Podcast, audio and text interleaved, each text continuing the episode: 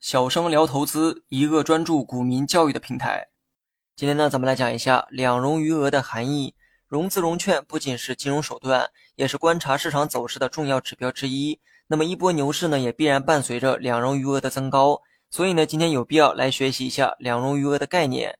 两融余额指的就是融资余额和融券余额。那么为了方便讲解，我们呢先从融资余额讲起。先回想一下之前关于融资的定义。融资呢是指借钱炒股的行为，拿着借来的钱去买股票，而所谓的融资余额是指未偿还的融资总额。咱们呢举个例子啊，今天市场上融资金额达到一百亿，可以理解成今天有很多人去融资，也就是借钱。但不要忘了，借来的钱呢也是要还的，每天都有借钱的人，每天呢也有还钱的人。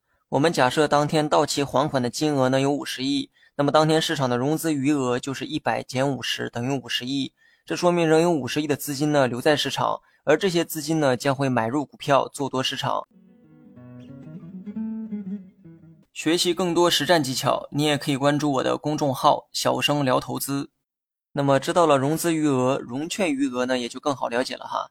融券是借来股票的行为，而借来的股票到期也得归还。当天市场上总共的融券金额减去归还的融券金额，就要做融券余额。我知道有人理解融券余额呢，可能会比较困难。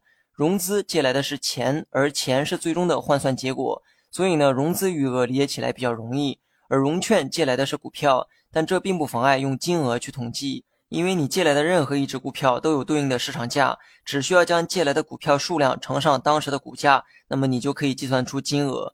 假如你当天融券一百股，也就是借来了一百只股。当时每股的价格是十元，那么你的融券金额就是一千元。将当天所有人融券的数量换算成金额，就是融券总额。那么同样的方式再求出当天所有还券的金额，二者呢再做个减法，就是融券余额。